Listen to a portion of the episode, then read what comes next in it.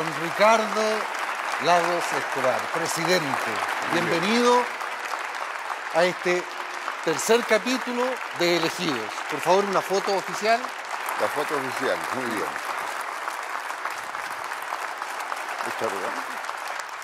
Por favor, lo invito a sentarse. ¿Cuál de los dos? El del presidente, por supuesto. Mira, tome asiento. Vamos a hacer un recorrido. Usted hace muchos años decidió formar parte activa en la política y en la historia de este país, y no ser un mero espectador. Bueno, y aquí hay muchos que lo, han acompañado y que lo acompañaron y lo siguen acompañando porque quisieron estar aquí para, para ser presentes y ser testigos de este, de este viaje, de esta travesía en la historia. Bueno, creo que los últimos 50 años han sido muy desafiantes, pero los próximos se concretan los desafíos. Y por lo tanto, lo que tenemos que hacer es una observación inteligente de cómo los últimos 50 años nos enseñan los cambios epocales que estamos viviendo y cómo ahora somos capaces de adaptarnos a los nuevos cambios, que son los cambios de un mundo digital, inteligencia artificial, que es una generación que están haciendo de una forma muy distinta a la nuestra Así es. 85 años atrás. Presidente, lo quiero invitar entonces a iniciar este viaje en la historia haciendo uso de la tecnología, así que disfrute. Esto es para usted.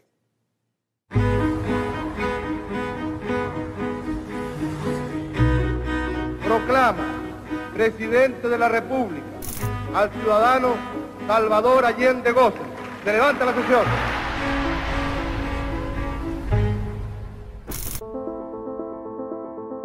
Hace 50 años yo tenía 35 años.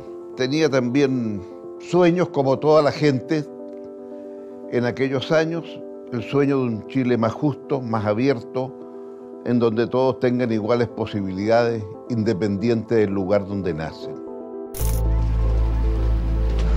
El 3 de noviembre de 1970, tras unas reñidas elecciones, el doctor Salvador Allende Gossens asume la presidencia de la nación.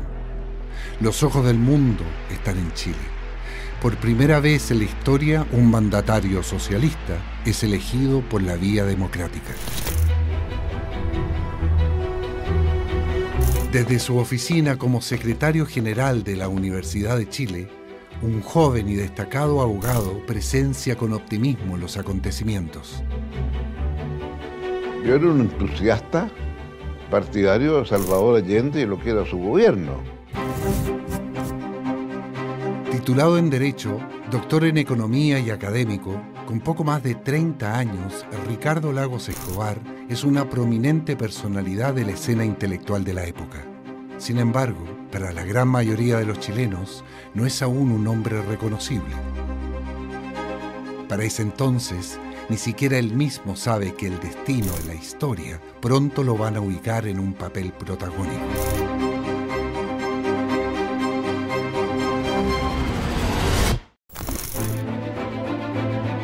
Si bien Lagos no pertenece al mundo político, sus publicaciones han llamado la atención del nuevo gobernante. Durante el primer año de la Unidad Popular, el presidente Allende le ofrece ser parte de la delegación chilena ante las Naciones Unidas. En esa ocasión, Lagos hace un polémico discurso contra la decisión unilateral del presidente Nixon de cambiar las reglas del sistema monetario internacional en desmedro de los países en vías de desarrollo. Los cambios que se produzcan no pueden realizarse en un pequeño círculo privilegiado de países ricos, sino que en un marco universal. Los países pobres tenemos títulos jurídicos y morales para estar presentes en la toma de decisión. La osadía del chileno llama la atención en el circuito internacional y desde entonces el nombre de Ricardo Lagos suena varias veces como candidato a algún ministerio del gobierno popular. Por distintas razones, los nombramientos nunca se concretan, hasta que a fines de 1972, Allende le ofrece un importante cargo el presidente Allende eh, me llamó un día para pedirme que fuera embajador en Moscú. Y más difícil todavía era Y le dije que no. Pero entonces ahí me dijo, ¿cómo me dice que no? Si no es posible. Entonces ahí hizo un chiste, dijo, bueno, supongo que se da cuenta que lo que es estar en Moscú, ¿no? No, no está en un paísito de tercera. Como diciendo, bueno, y eh, en definitiva me presentaron, por supuesto, en ese tiempo tenían que ser aprobados por el Senado. Igual no, no, salió el nombramiento, gracias a lo cual estamos conversando, entre paréntesis, ¿verdad? Mientras en el Senado se demora la aprobación de su cargo en Moscú, llega 1973 y el país vive días complejos. La polarización y la crispación social avanzan. Las manifestaciones en contra y en pro del gobierno se toman las calles con frecuencia. El 4 de septiembre de 1973, Ricardo Lagos junto a su esposa Luisa Durán participan en una de las manifestaciones pro gobierno. Algo en el ambiente parece advertirles que no se trata de una marcha más, sino tal vez de la última.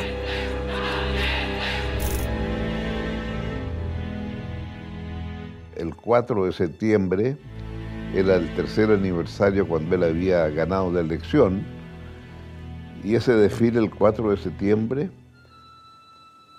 eh, me acuerdo que íbamos desfilando en la multitud, y en la multitud nos ubicó Allende, y hicimos una cosa así, y Allende respondió, o sea, nos miramos,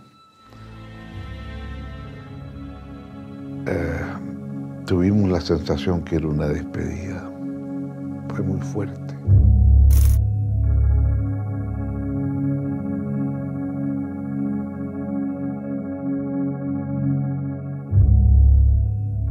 Estábamos a una semana del golpe.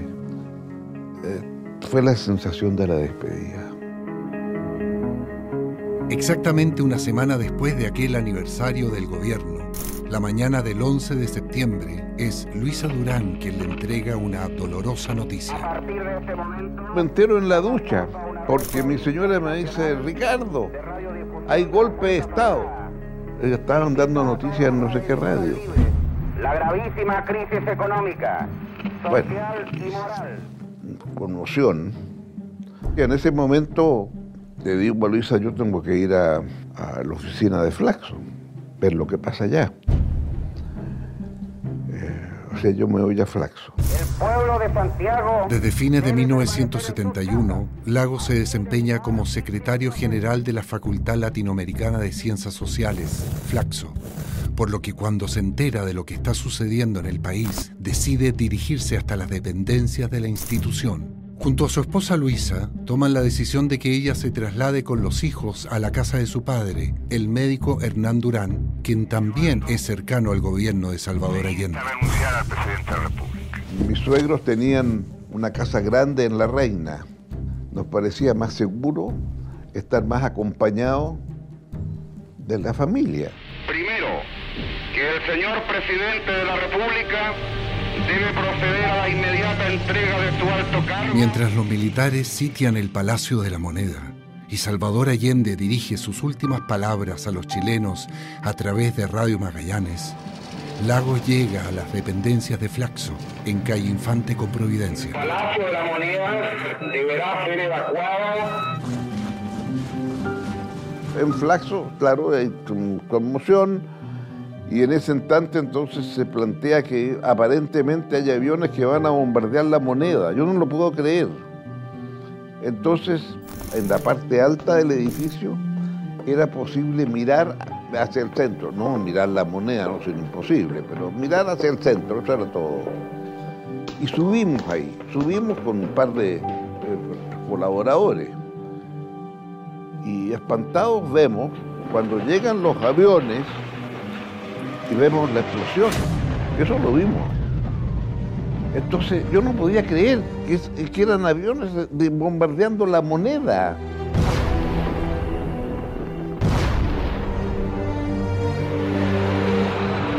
ahí me di cuenta que eso era ya, eh, no era un golpe de Estado como, ¿eh? ahí todas las armas y todos los recursos, ¿no?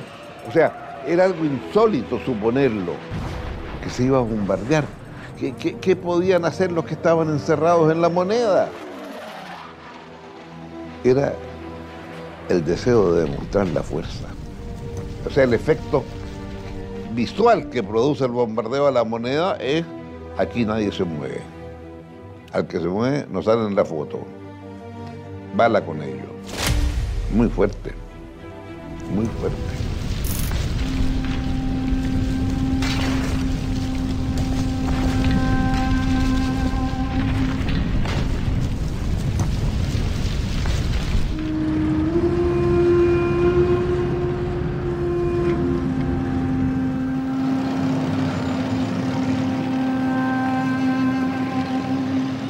Entonces me regresé directamente a la casa de mi suegro.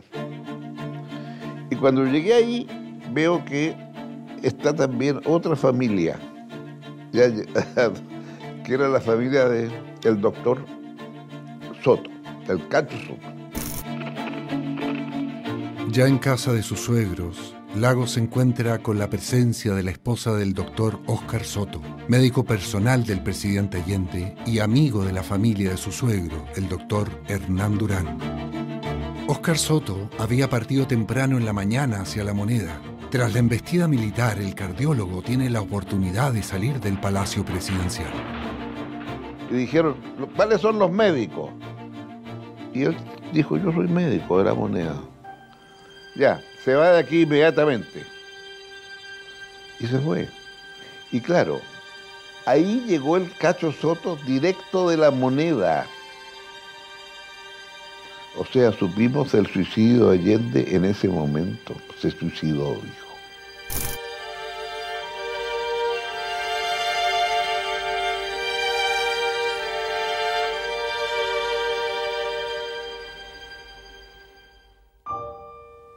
tristeza infinita.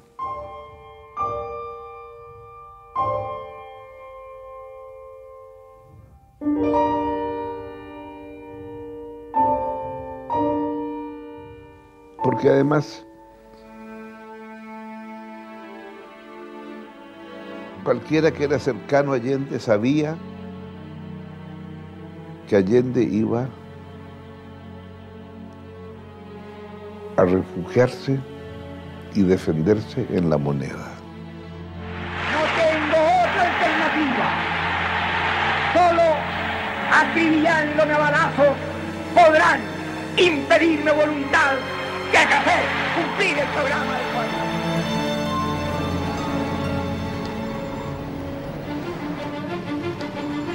Los días siguientes, la Junta Militar instalada en el mando de la nación y liderada por el comandante en jefe del ejército, Augusto Pinochet, comienza a buscar y a detener a personeros y cercanos al derrocado gobierno de Salvador Allende.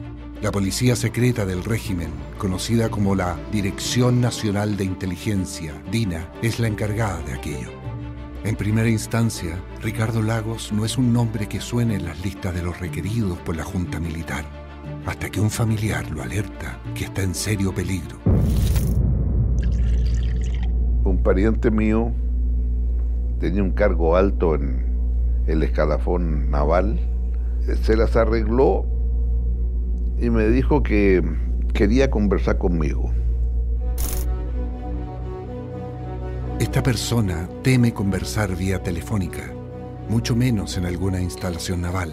Por ello lo cita en su residencia de Reñaca para confiarle la delicada información que tiene. Y ahí entonces me explicó que había visto varios eh, ataques en contra de mi persona y que decían que había que proceder de inmediato a detener a este caballero, pero Ricardo me dijo, no tengo influencias para impedir lo que va a ocurrir.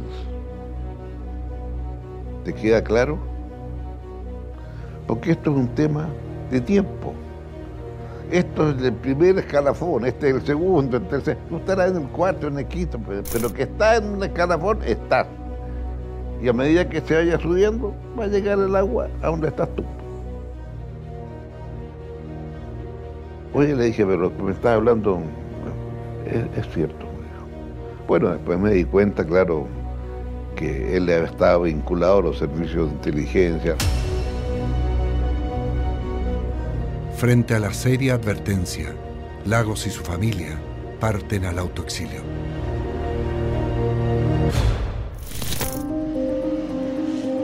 Nos fuimos con Luis y los niños a Buenos Aires en febrero.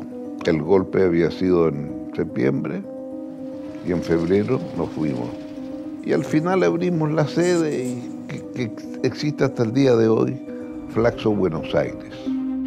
Durante cuatro años, Ricardo Lagos permanece en el autoexilio junto a su familia, hasta que en 1978 le ofrecen en Chile un cargo en la Organización Internacional del Trabajo, con la íntima ilusión de poder colaborar para terminar con la dictadura militar.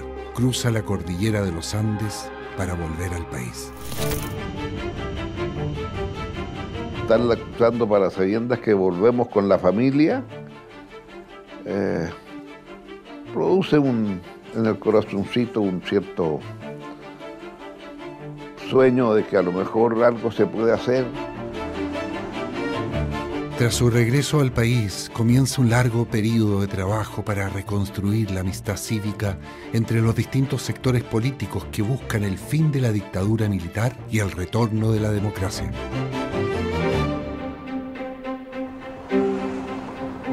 Por lo tanto nos empezamos a mirar y a olernos unos a los otros ¿ah? de una manera distinta. Los acercamientos finalmente confluyen en agosto de 1983 con la creación de la Alianza Democrática, un pacto político de partidos de izquierda, centro y ciertos sectores de derecha que buscarán la salida democrática a la dictadura militar. Y esta alianza democrática entonces eligió una directiva con un presidente que rotaba cada mes o cada dos meses. En diciembre tocaba ser presidente a un representante socialista. Entonces eh, me pidieron a mí si podía yo asumir. La designación de Ricardo Lagos como presidente de la Alianza Democrática en diciembre de 1983 es el primer acto que catapulta al abogado como uno de los antagonistas más importantes a la dictadura militar.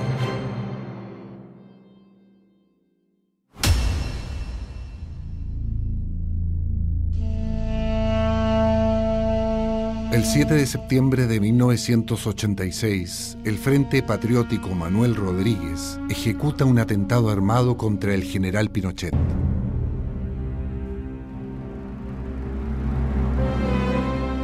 El ataque, perpetrado en el cajón del Maipo, termina con cinco muertos y 11 heridos. Pinochet logra sobrevivir y las represalias no se dejan esperar. Esa misma noche el gobierno ordena la detención de algunos líderes opositores.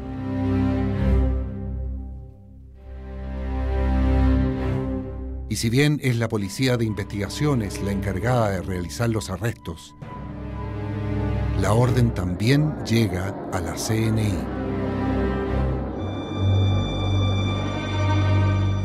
Yo desperté con cuatro, según yo eran diez, no, no eran diez, eran no más de cuatro o cinco, detectives que me apuntaban con sus pistolas, con sus armas que tenían, eh, y yo durmiendo con mi señora al lado. se enciende una luz y encuentro, según yo, 10 fusiles ahí disparando, listos para disparar.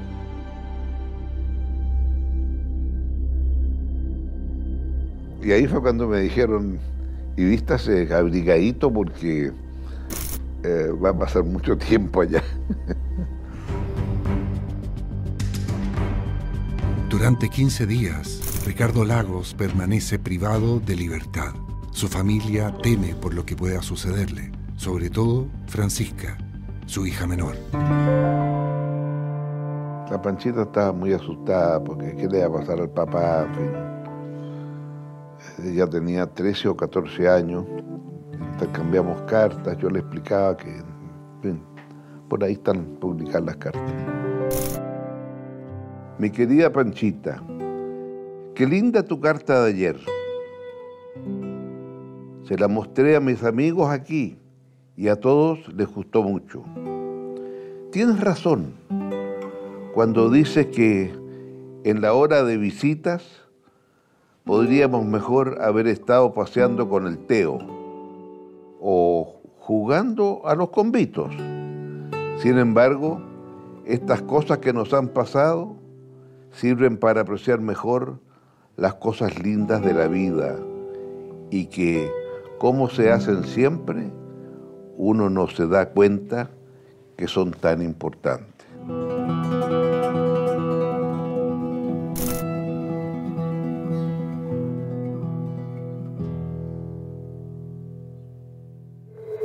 Gracias a la presión de la diplomacia internacional y tras 15 días detenido, Ricardo Lagos es liberado.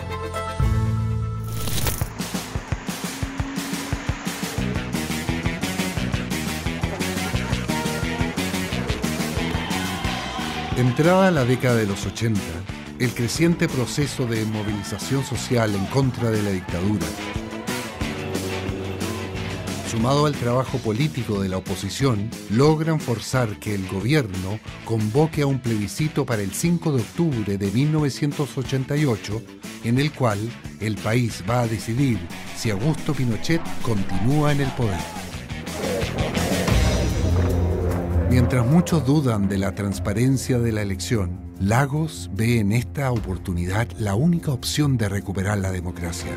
Por ello, en diciembre de 1987, funda el Partido por la Democracia para reunir a independientes de izquierda, centro y hasta de derecha y promover la inscripción de votantes y el no a Pinochet.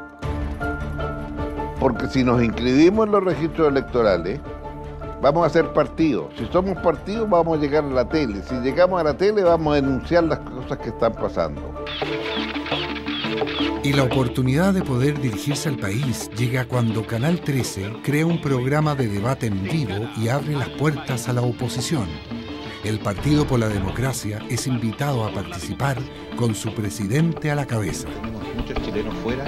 Ya estábamos inscritos como partido. Y por lo tanto, lo que queríamos en ese programa es decir, ayúdenos. Necesitamos apoderados para contar los votos. El 25 de abril de 1988, Lagos, junto a otros tres dirigentes del PPD, se presentan en el programa De cara al país. Su principal objetivo es denunciar que, durante el pasado plebiscito de 1980, en el cual se aprobó una nueva constitución para el país, se recurrió al fraude.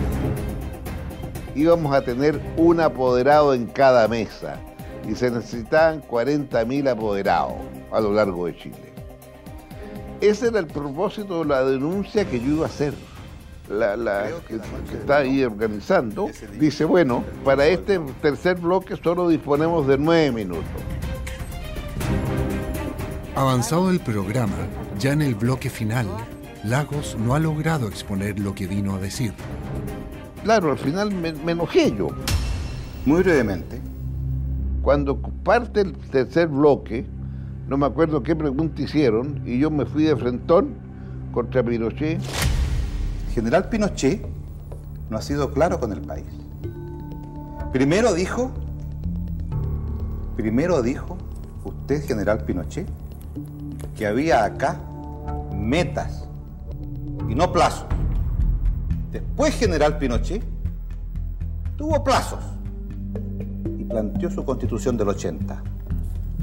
Le voy a recordar, General Pinochet, que usted el día del plebiscito de 1980 dijo el presidente Pinochet no sería candidato en 1989. La Cámara está enfocando, espero. Y ahora le promete al país otros ocho años, con tortura, con asesinatos, con violación de derechos humanos. Me, me quité las ganas, pues esa es la verdad. Me parece inadmisible que un chileno tenga tanta ambición de poder de pretender estar 25 años en el poder. Ricardo Chileno algunos nunca ha estado así. Ricardo, aquí Y los que usted están va a tener que responder ustedes. y usted va a tener que responder entre el sí o el no. Y cuando terminó el programa, yo seguí indignado, con, alegando con la Raquel Correa. Ricardo, lo Y que yo el lo país quiere emplazaría saber... a que hiciera Raquel, usted me va a excusar. No, es que, es que Hablo por preguntándole 15 años de silencio y me parece indispensable que el país sepa que tiene una encrucijada y una posibilidad de salir de esa encrucijada, civilizadamente, a través del triunfo del no. Y la Raquel Correa me decía, Ricardo, Ricardo, usted no se da cuenta de lo que pasó hoy día. Mañana nos van a tomar presos a todos nosotros. Y yo seguía enojado. porque Recién al día siguiente de su participación en el programa, Lagos comienza a dimensionar lo que ocurrió en el set de televisión. Tuve que ir a una reunión de la directiva del Partido Socialista y cuando voy por la calle Ahumada se empezó a juntar gente y, a- y empezaron unos a aplaudir. Primero yo miré así a quién están aplaudiendo y después me di cuenta que era a mí. Entonces, claro, ahí usted se da cuenta del poder de la televisión. Desde aquel momento se consolida como una de las principales caras de la oposición. Su arrojo y osadía entregan esperanza a la gente que comienza a demostrárselo en las calles. Yo creo que en el fondo porque era valiente. Eso es lo que estaban aplaudiendo. Y además increparlo en esta forma tan insolente, digo, El 5 de octubre de 1988 finalmente llega el esperado día del plebiscito. La opción sí significa la continuidad del gobierno de Augusto Pinochet y la alternativa no representa establecer plazos concretos para el fin de la dictadura. ataque despiadado que estos últimos días han lanzado la prensa extranjera. Pese a que se teme que pueda existir algún fraude o que Pinochet no reconozca un resultado desfavorable, el ánimo en el comando del no es de optimismo. estaba todo bajo control, estaban las cámaras listas del computador para los efectos de hacer el cómputo. Nos iban dando en ese momento, ya tenían cosas respecto a la constitución de mesa, que había sido bastante rápida, o sea que había interés en participar. La masiva participación ciudadana elevaba las esperanzas de obtener un triunfo en las urnas. Sin embargo, con el paso de las horas y durante casi todo el día, los cómputos oficiales del gobierno daban por ganador a la opción sí. La posibilidad de un fraude comienza a aparecer. la presión estaba ya. Y ahí fue cuando en un momento yo tuve una discusión fuerte, porque yo dije, a tal hora yo tengo los cálculos, si no las dan ustedes, porque no, él estaba dudoso de dar los cálculos a las 12 de la noche. Entonces al final yo puse una hora. A las 12 y media o lo, da- o lo damos o, o lo doy yo solo. Según los cálculos que llevan en el comando del no, las cifras reales distan bastante de las que entrega el gobierno. Lagos presiona a los otros líderes de la campaña para hacer públicos estos resultados.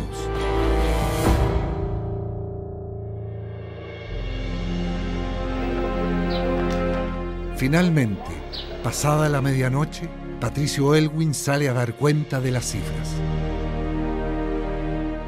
Y ahí fue cuando termina de, dar la cuenta Elmen de que hemos ganado, entonces hay una foto por ahí que anda, nos damos un abrazo con, con, con, Elwin. Es el abrazo del, del, del triunfo del no.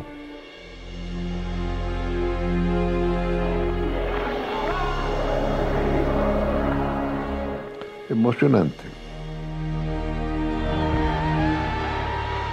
Creo que hicimos bien la tarea. Es el comienzo del fin de 17 años de dictadura. Al día siguiente yo estaba consciente que algún rol iba a jugar en lo que venía. Y lo que venía era Pinochet derrotado. Pese al largo y difícil camino transitado, Ricardo Lagos sabe que aún queda la tarea más importante, que los costos fueron altos y dolorosos y que nada de lo vivido habrá valido la pena si no se restablece y protege la democracia.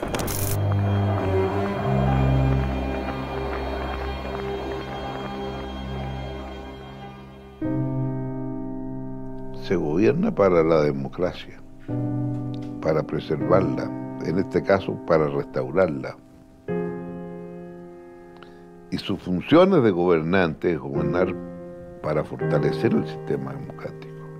Es una plantita que hay que regar día a día.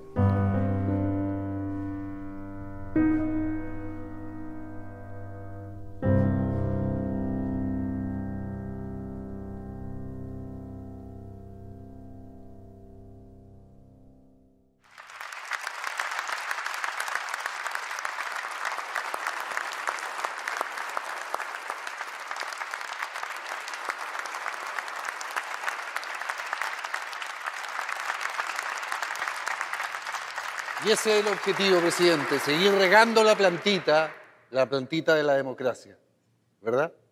Así es, porque esa plantita requiere riego, mucho amor, mucha convicción también. Exacto.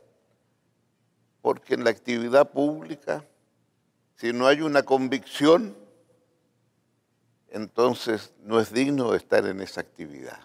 Y hablando de esa convicción, me gustaría retomar, yo creo que hay un punto importante, un antes y un después de ese dedo de Lagos ahí con Raquel Correa, que ojalá se porte un poco mejor conmigo y me deje hablar, como no la dejó a ella, no, no, broma.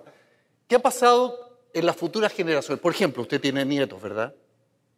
Ellos han visto, saben de ese dedo de Lagos. bisnieto. Bis. No, no, no, usted se da cuenta, ¿no? Bisnieto. Y ellos han visto, saben de este, lo que significó ese hecho histórico del famoso dedo de Lagos. Yo no le puedo contar una anécdota. A ver. Un día salió en una eh, de estas reuniones familiares en, en Caleu, un sábado, por ahí, y salió el tema. Bueno, vamos a verlo, dijo uno. ¿Cómo, cómo vamos a ver? Claro, si está en la televisión. se- y entraron a verlo. Y vieron lo que vieron todos los chilenos esa noche. Y se quedaron callados dijeron, ¿y eso fue todo, abuelo? Eh, ¿El contexto cuál era? Eh, Era una pelea nomás, pues, un señor que se enojó, paró el dedo, dijo cosas. Bueno, entonces ahí usted se da cuenta que cuando saca el contexto, entonces se olvida del resto, ¿verdad? Hablemos de su gobierno. En su gobierno le, le tocó conmemorar los 30 años del golpe de Estado. Claro. Siente que, ahora que estamos conmemorando los 50, tiene la sensación de que en esa época y lo que hemos recorrido hasta ahora, hemos avanzado en esta reconciliación nacional. Bueno, creo que el problema que tenemos, más allá del tema cotidiano, es que tenemos una sociedad muy distinta de la que teníamos hace 20 años atrás. Porque hay una mayor conciencia de que lo que se está jugando, pero al mismo tiempo hemos perdido los ejes ordenadores. Entonces, ¿qué es lo que ocurre? Que hoy tenemos las dificultades de tener un propósito común, un elemento que nos convoque, concreto, pero al mismo tiempo que sea entendible por la gran ciudadanía. Y desgraciadamente yo veo que a ratos, bueno, no son 30 años, son 20 más 10 o 12. Porque los 20 de la concertación, bueno, ahí están las cifras. Las cifras son impactantes. Si las cifras queremos discutir, pero también es impactante el que en esos 20 años escribí un texto mamotrético así de 800 páginas y lo terminé una semana antes del 18. Y dije, entonces tengo que hacerlo todo de nuevo. Y después me arrepentí y dije, no, le voy a decir al lector que vea esto con cuidado, porque como el libro lo terminé una semana antes, si lo lee con cuidado, va a encontrar las semillas que explican el 18. Y pongo un par de ejemplos. Y creo que eso es, porque son dos mundos distintos. Pero gobernó también una sensación donde hubo una derecha que se acostumbró a usar el veto. Ese es el problema. Y ahora veo que están haciendo algunas cosas ahí que espero que no se concreten y que tengamos una salida adecuada. Miremos estas imágenes. Mire.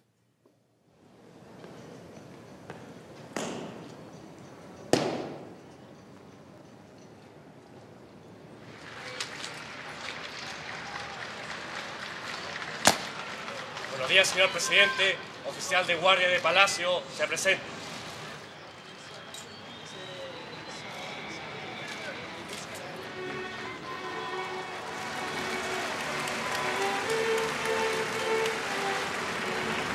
Usted decidió en su gobierno reabrir Morán de 80. Después de esa despedida triste, esa mirada que de alguna forma ambos entendieron que era la última mirada, usted varios años después decide abrir para homenajear, pensando además que era el primer presidente socialista que entraba a la moneda después de Salvador Allende. Bueno, de lo que se trataba era primero de hacer un gobierno sensato, pero al mismo tiempo que fuera capaz de abordar aquellos temas del pasado. Y me pareció que lo más lógico de abrir la puerta no era abrirla, era reponerla, porque cuando Pinochet decide reconstruir la moneda, lo único que tenía claro era que había que suprimir Morandé 80. Por Morandé 80 era el símbolo del presidente ciudadano, porque se hizo a comienzos de siglo, de un presidente que le rendían honores todas las noches, porque a las 8 de la noche o 7 de la tarde iba a ver a su mamá que estaba a tres cuadras de la moneda, y le hacían honores al presidente entrando y saliendo. Dijo, qué ridículo. Entonces, él decidió hacer una puerta en Morandé 80, donde el presidente entraba y salía como ciudadano. Entonces, ¿qué hacemos nosotros a 30 años después? Si físicamente se había destruido y en la construcción hubo bien cuidado de no hacer Morandé 80. En consecuencia, me pareció que una forma de celebrar los 30 años era reconstruir precisamente ese espacio que era el espacio del presidente, no se olvide que en aquellos tiempos los presidentes vivían en la moneda, el espacio donde el presidente entonces era un ciudadano más. Y la forma entonces de decir, no, yo quiero Morandé 80, es porque quiero que también el presidente sea un ciudadano más en aquellas cosas que corresponde. Otro gesto también de su gobierno fue impulsar lo que había iniciado de alguna forma su antecesor, el presidente Frey, la mesa de diálogo. Lograr sentar a los militares para que quizás gota a gota fueran entregando información crucial para recuperar una democracia sana. Claro, pero, pero vamos, vamos por partes. Vamos. Ahí, ¿qué es lo que tenemos? Yo, ah, recién asumido, hubo, no sé si alguno se acordará, el servilletazo, cuando los cuatro comandantes en jefe se juntaron en un restaurante con ventana que miraba a la calle y todo el mundo miró entonces a los cuatro generales almorzando para comentar temas de actualidad y entre otros temas que tenían que ver, yo creo que hasta dónde aguanta el presidente. Entonces me pareció gravísimo lo que había ocurrido, porque quisieron hacer un acto que aparentemente muy inocente de los cuatro comandantes en jefe ahí juntándose. ¿De qué se trataba?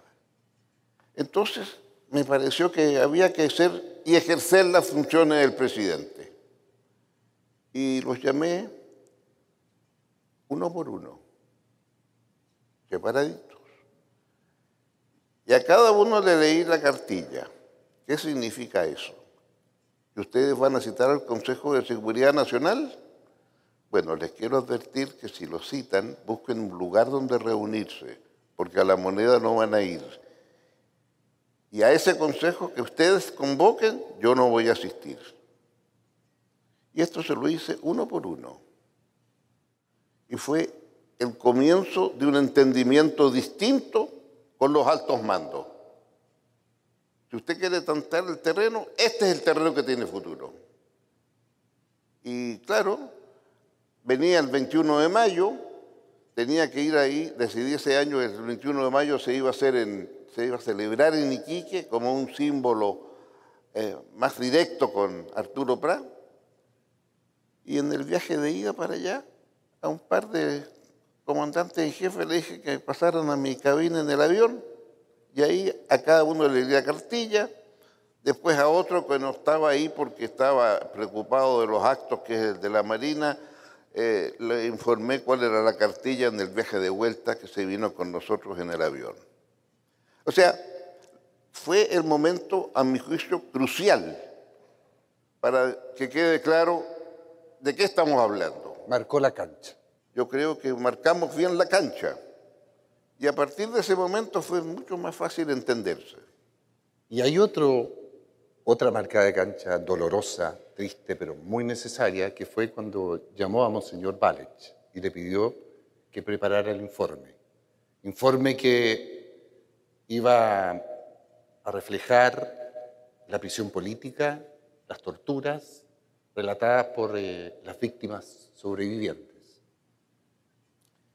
Ese fue un tema muy complejo, porque el informe sobre prisión política y tortura es único en el mundo. En muchas referencias hay a lo que pasó cuando asume el presidente Mandela en, en Sudáfrica. Pero lo que hace Mandela básicamente es aquellos que fueron objeto de tortura tienen derecho a reclamar una pensión que va a significar uno, dos, tres beneficios económicos y demostrar entonces cuáles fue eh, las razones por las cuales fue torturado. Pero no es un informe sobre la tortura. El informe nuestro es único en qué sentido. Primero, hubo que explicar una diferencia entre un informe presidencial para conocer la verdad de la tortura y las penas que corresponden, porque la aplicación de tortura es un delito, no es problema del señor presidente de la República en Chile, porque los temas judiciales los resuelve el Poder Judicial. En consecuencia, para poder hacer ese informe, fue necesario contratar dos mil personas, explicarles de qué se trataba y decirles, ustedes han sido seleccionados por sus capacidades personales y van a asumir el rol de representantes del Estado de Chile. Y los citan a la gente que va voluntariamente a hacer una declaración que fue torturado y le explican que él habla en nombre del Estado de Chile y que lo que diga será privado Y luego entonces se estableció la necesidad de decir, creemos que lo que se diga aquí va a estar privado durante 30 años. Y ahí viene la, otra etapa de una señora que me fue a ver, que insistió mucho que tenía que recibirla, la recibí, entró a mi despacho y preguntó, presidente, ¿cómo me ve? Y la veo, bien señora, ¿qué me le puedo decir? Y me dice entonces, sí, yo fui torturada, abusada en todo el sentido de la expresión. Y espero vivir 80 años. Y no quiero que mis nietos sepan que su abuelita amorosa sufrió estas torturas y le hicieron tales y cuales cosas, porque las dije todas. Y en consecuencia, 30 años no me bastan, porque quiero que se mueran con la imagen de la abuelita amorosa, que los quiere mucho a los nietos, pero no lo otro. Para lo otro prefiero ya estar muerta. Y lo que habíamos dicho que eso permanecería resguardado por 30 años, terminó los 50 que pedía ella. Ahora, esto está explicado claramente, porque se le decía a la persona, esto que usted declara aquí, vamos a averiguar si es cierto o no, tenemos distintas formas de hacerlo, y luego entonces veamos cómo sigue para adelante. Ahora, si usted lo que quiere es que se haga justicia, entonces no puede venir acá porque esta es una decisión presidencial nomás. El que hace justicia en Chile es el Poder Judicial. Vaya al frente y lo mismo que declaró aquí, decálelo ante un magistrado. Y en ese caso entonces el magistrado tiene que tomar las providencias del caso para investigar quiénes estaban en la tortura, quiénes eran los torturadores y habrá mecanismos para. Creo que esta distinción fue muy importante para la ciudadanía. Avancemos, presidente. Hablemos de las reformas que usted le hizo a la Constitución. Constitución que hoy en día, evidentemente, por todo lo que estamos viviendo, está realmente en primera línea. ¿Siente que esas reformas a la Constitución de Pinochet que usted hizo en esos años fueron suficientes como para pensar en un país que podía seguir viviendo democráticamente más unido, más justo? Fue una pregunta complicada de responder. ¿Por qué? Porque lo que hice fue sacar los enclaves autoritarios que hacía que esa constitución no fuera, comillas, democrática. Pero no era la constitución que a mí me agradaba. Quiero ser muy franco en esto. Pensaba que era más importante, por ejemplo, mandato del presidente. Presidente dura cuatro años en el cargo. Bueno, yo dije, mire, yo no estoy de acuerdo en eso. El presidente debe durar seis. No, porque son mucho tiempo, no, no, si sale mal, no, lo queremos cambiar rápido. Entonces la respuesta mía fue, en ese caso, que el presidente dura cuatro años con reelección. Por ningún motivo, me dijeron. Y se hizo entonces un diálogo un poquito fuerte cuando supe el cuento, ¿no? Que entre estos cuatro, uno de ellos era el que negociaba por el gobierno el ministro, el ministro del Interior, ministro Insulza. Y las otras tres personas eran de los partidos eh, más bien opositores. Y esas tres personas le dijeron, pero mira, si es cuatro años, podemos los cuatro llegar a presidente. Si es seis, así. Es una anécdota pintoresca, pero algo hay de eso.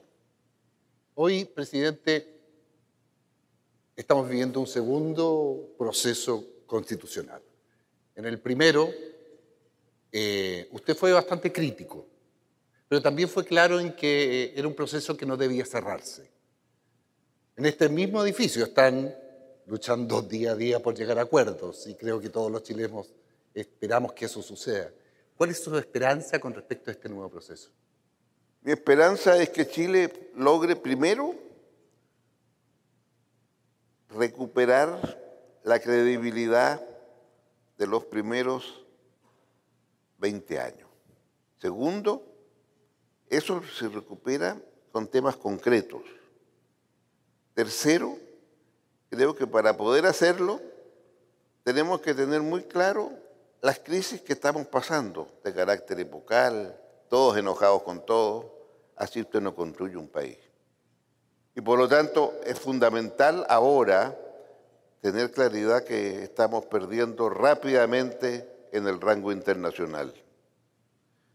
Aprendamos un poquito de Uruguay, en que, bueno, el presidente de uno y otro bando ¿eh? deciden irse juntos del Senado. Dígame usted, no podían creer los restos de los senadores. Ambos ya llegaban a los 80, qué sé yo, y dijeron nos vamos. Entonces dijeron, ¿por qué no nos vamos juntos? Y entonces, claro, eh, ahí tiene un lindo ejemplo. ¿Es posible construir eso ahora acá? ¿Es posible decir, mire señor, yo quiero hidrógeno verde?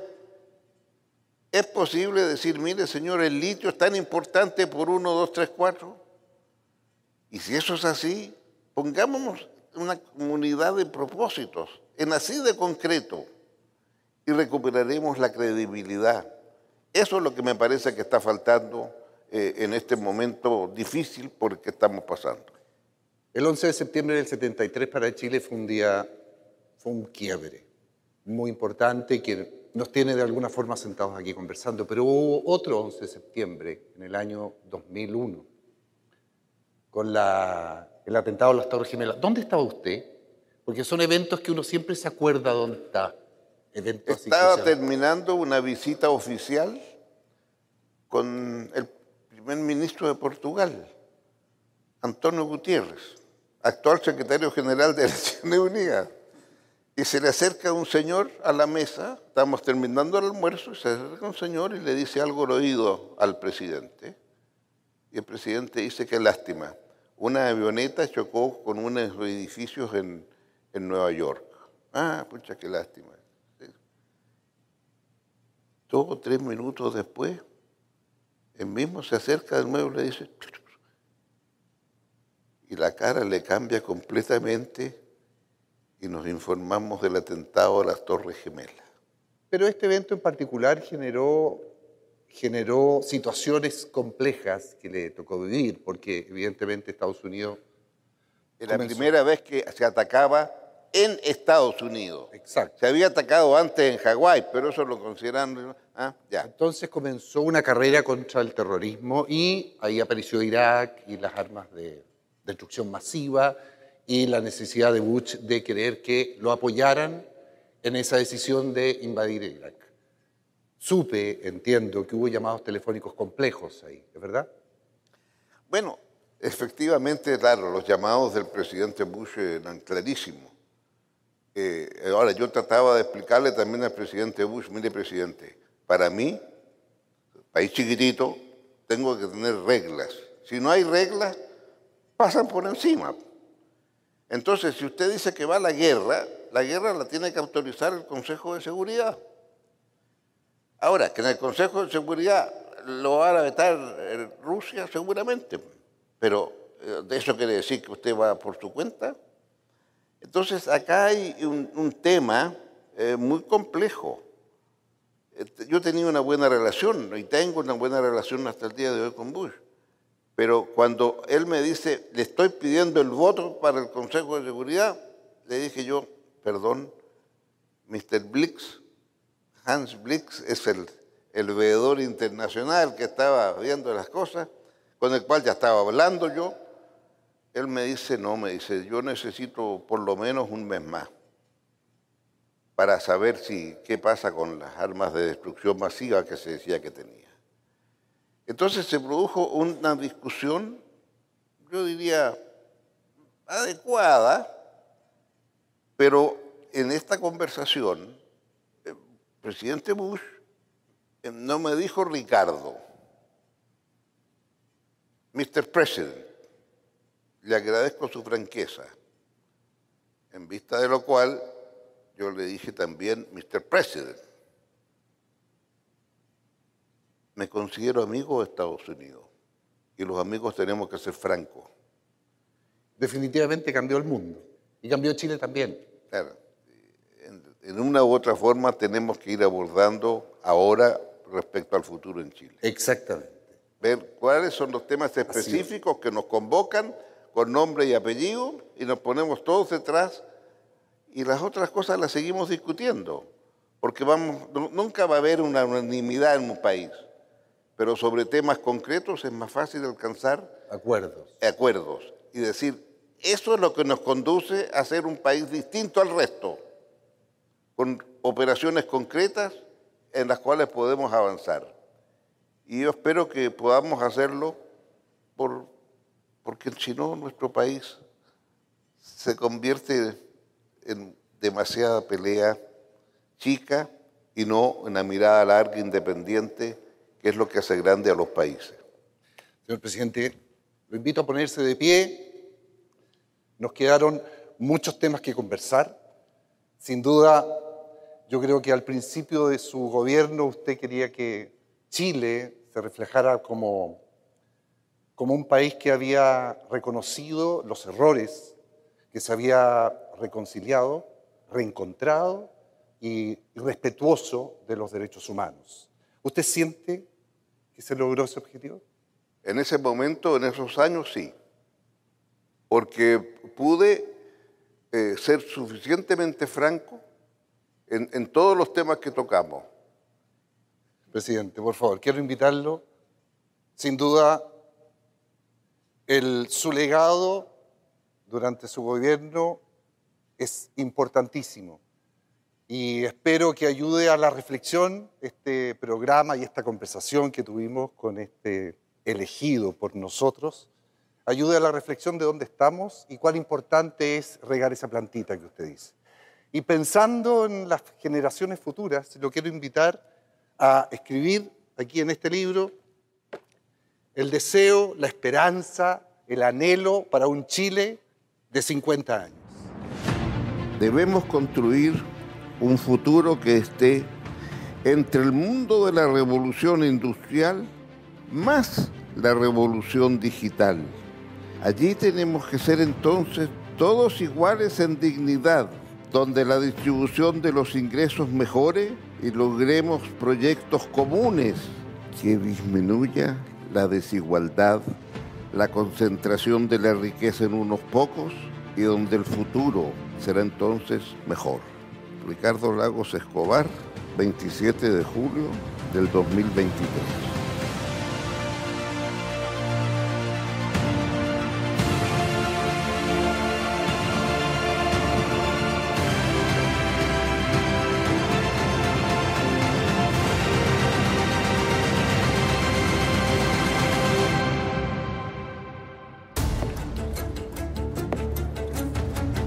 Un recorrido histórico, sensible, emocionante con nuestra historia.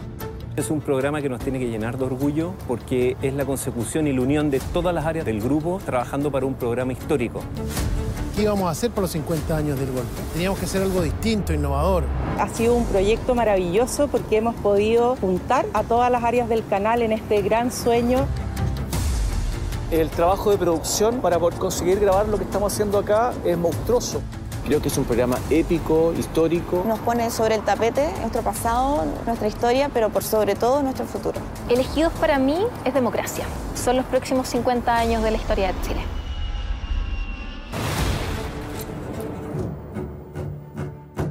Seis líderes, seis presidentes que forjaron el Chile de hoy. Nos contarán cómo fue reconstruir la democracia después del golpe de Estado.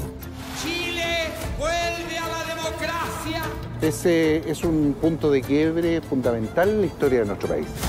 Queremos que quede como un legado para este país y las futuras generaciones, no solo por la profundidad de su contenido, sino también por los altos estándares de producción. Juntaron lo mejor de Mega para ofrecer un producto de calidad en un año muy importante. Elegidos, 50 años en primera persona.